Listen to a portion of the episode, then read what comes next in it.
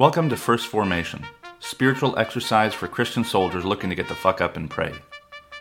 Join Pew Pew HQ every weekday morning to hear the good news through grunts and with grunts, in the unity of the Holy Spirit as one church forever and ever. Fall in.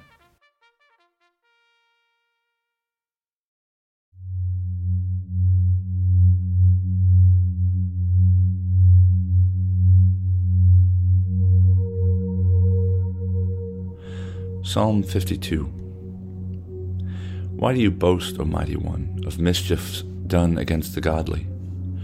All day long you are plotting destruction. Your tongue is like a sharp razor, you worker of treachery. You love evil more than good, and lying more than speaking the truth. You love all words that devour, O deceitful tongue. But God will break you down forever. He will snatch and tear you from your tent. He will uproot you from the land of the living.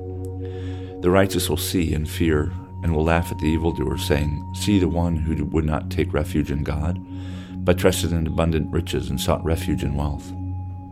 But I am like a green olive tree in the house of God. I trust in the steadfast love of God forever and ever. I will thank you forever because of what you have done.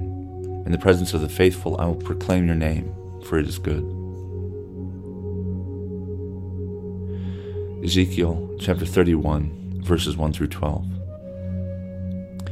In the eleventh year, in the third month, on the first day of the month, the word of the Lord came to me Mortal, say to Pharaoh, king of Egypt, and to his hordes, Whom are like you in your greatness?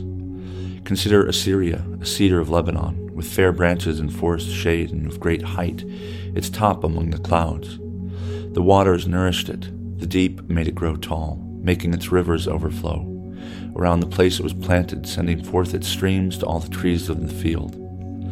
So it towered high above all the trees of the field. Its boughs grew large and its branches long, from abundant water in its shoots. All the birds of the air made their nests in its boughs.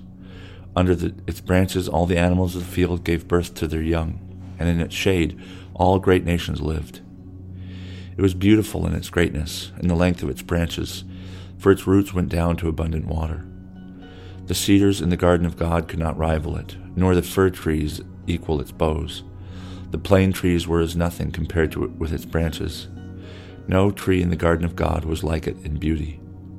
I made it beautiful with its massive branches, the envy of all the trees of Eden that were in the garden of God. Therefore, thus says the Lord God, because it towered high and set its top among the clouds, and its heart was proud of its height, I gave it into the prince of nations, into the hand of the prince of nations. He has dealt with it as wickedness deserves. I have cast it out. Foreigners from the most terrible of the nations have cut it down and left it. Of the mountains and in the valleys, its branches have fallen. Its boughs lie broken in all the water courses of the land, and all the peoples of the earth went away from its shade and left it. Galatians chapter 6, verses 11 through 18. See what large letters I make when I'm writing with my own hand. It is those who want to make a good showing in the flesh that try to compel you to be circumcised, only that they may not be persecuted for the cross of Christ. Even the circumcised do not obey the law, but they want you to be circumcised so that they may boast about your flesh. May I never boast of anything except the cross of our Lord Jesus Christ, by which the world has been crucified to me, and I to the world. For neither circumcision nor uncircumcision is anything, but a new creation is everything. As for those who will follow this rule, peace be upon them, and mercy, and upon the Israel of God. From now on, let no one make trouble for me, for I carry the marks of Jesus branded on my body. May the grace of our Lord Jesus Christ be with you in spirit, brothers and sisters. Amen.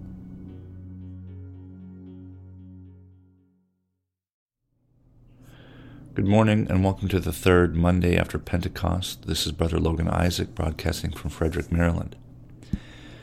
Our uh, readings this morning come from Psalm 52, Ezekiel 31, and Galatians 6. And I was actually um, reading Ezekiel. I kind of lost sight of kind of the introduction, and I thought of the cedars of Lebanon and this huge, beautiful tree where the animals give birth and the birds make their nests and the greatest nations reside in its shade. I thought it was describing, you know, something good. Um, and as I began to kind of pay attention a little bit more, um, and as the the text kind of became more and more blunt, I realized it wasn't. It was it was this the cedar of um, Syria, you know, Israel's enemy, one of the powers that uh, came and took it away. And it appears as though this thing is good, this tree, uh, you know, this system that Assyria has set up that people flock to it. Um, but it was immoral. Um, it banished Israel from uh, its holy place, from the promised land. And um, even though it's great, um, and appears as though uh, you know it's even greater than those found in the Garden of God, um, it will be torn up from the roots by God, um, and it will be left out in the in the wilderness. Um, its branches will fall, and its boughs will be broken, um, and it will ultimately be kind of left in ruin. Um, and part of that is because of this kind of pride that it had in itself, but also the waters that it reaches um, are not you know clean waters; they're not just waters. Um, by that I mean like they're it represents something wrong. This is the nation that exiled Israel and the tribes of Israel, starting with Naphtali and Zebulon, the, the military forces um, in the northern uh, part of Israel. Um, they so they we know that Israel when when we hear of Assyria, it's usually not good, um, and so the water probably is not good either. Whatever it's drawing from, whatever is powering it, um, is not good. And part of that is this slave labor, is this um, you know exploitation of people um, and and destruction of um, families and and homelands. And so you can get big by you know you can you can grow your nation, your your system, um, exploiting labor. Slavery was great because you got free labor and it, it was abundant. You could just keep re- reproducing more and more and more. Um, and sure enough, you know, the it appears great and powerful. Um, but there's something going on that you're not quite noticing.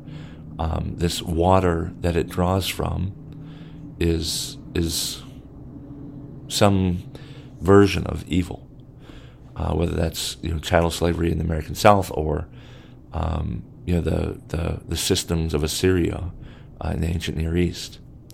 Um, and it's coupled with this reading from Galatians, from Paul's letter.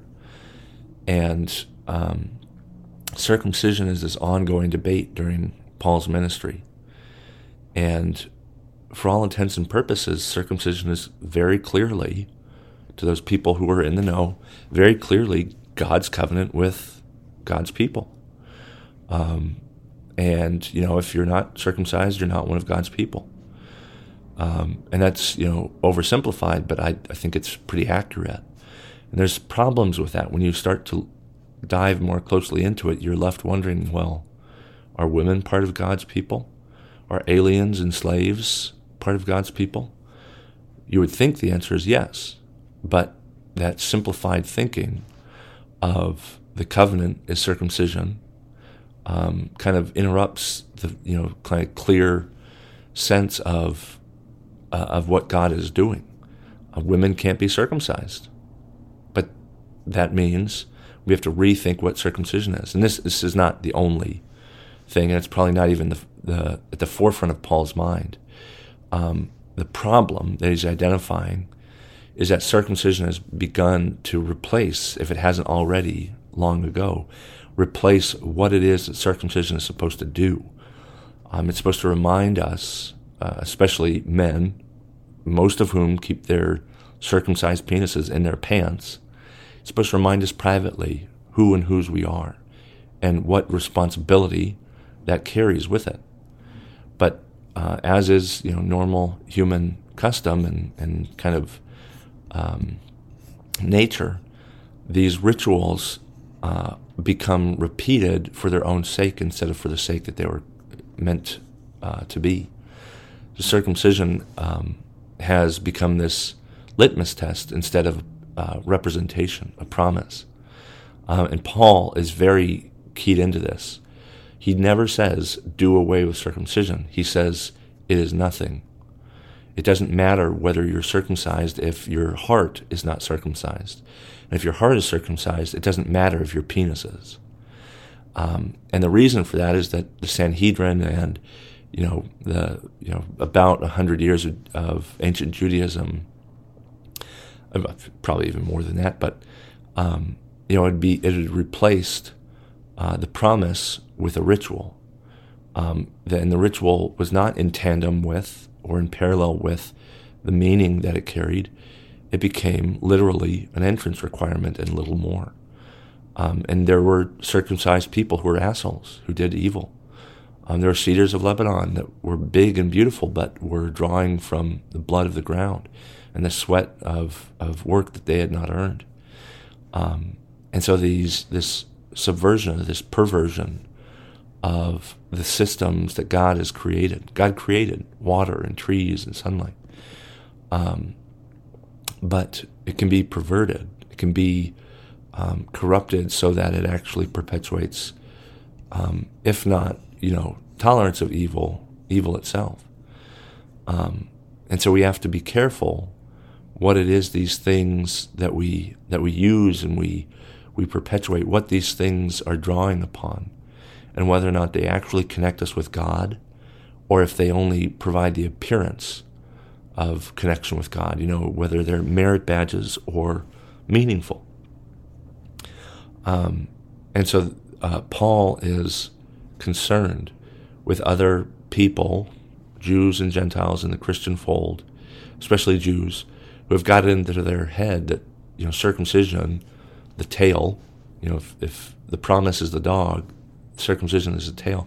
The tail has begun to wag the dog, where you know we're talking about circumcision as a requirement. It's it's a, a sign, it's a sacrament. It's not it's not the promise itself. Um, and so Paul um, encourages and he insists over and over and over again that we not mistake the rule for, or the law for the gospel, for the good news, uh, for the God underneath all these rituals that God um, has in tandem created with us. Um, but they're not God. They're rituals. They're, they're systems that are put in place whose purpose explicitly is to direct us to God. And when that fails, we have to reinvent those systems, those rituals. We have to uproot them, just like the cedar of Lebanon. We have to uproot them and find other ways, other systems that accomplish what those rituals and what those systems had intended. Um, because if they don't point us to God, they are not worthy of, of God's name and they're not worthy of the people of God whether that's circumcision uh, or um, you know some you know partisan ideology about you know w- women's ordination or sexuality or something. How does that connect us with God? You know, wh- what does it matter if we if we uh, are so confident in our theology that we become unloving, right? Um, we have to be always on guard for those things that have become gods and replaced God and are leading us, you know, are, are, wagging us, right? The dog, being wagged by our own beliefs rather than our beliefs being shaped by who and whose we are.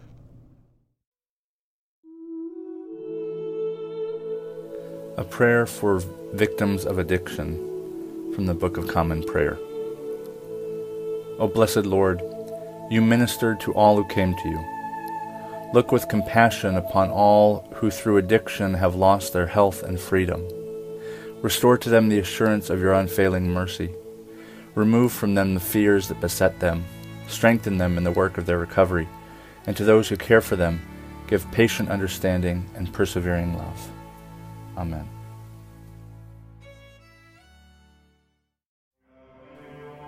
Thank you for falling in to First Formation where Pew Pew HQ shares morning prayers for the humble, hardy folk caught in the crosshairs of God and country. If you like what you've heard, you can participate in one of the three following ways. First, You can support the podcast at patreon.com slash pewpewhq. You can contribute as little as a dollar a month, and you can cancel at any time if I ever piss you off. Second, you can become a co-host by recording a lectionary reading for a future episode. Instructions will be provided, and you don't have to be a grunt to collaborate with Pew Pew HQ in this or any way. Finally, you can also record and send prayer requests of a minute or less. Prayers can be included in the episode, read anonymously if you wish, or kept private for me to pray for off air. So there you have it three ways to participate in First Formation. I hope you'll continue to listen, even if I can't convince you to jump in. This has been Brother Logan Isaac, always faithful, always family. Semper Familia.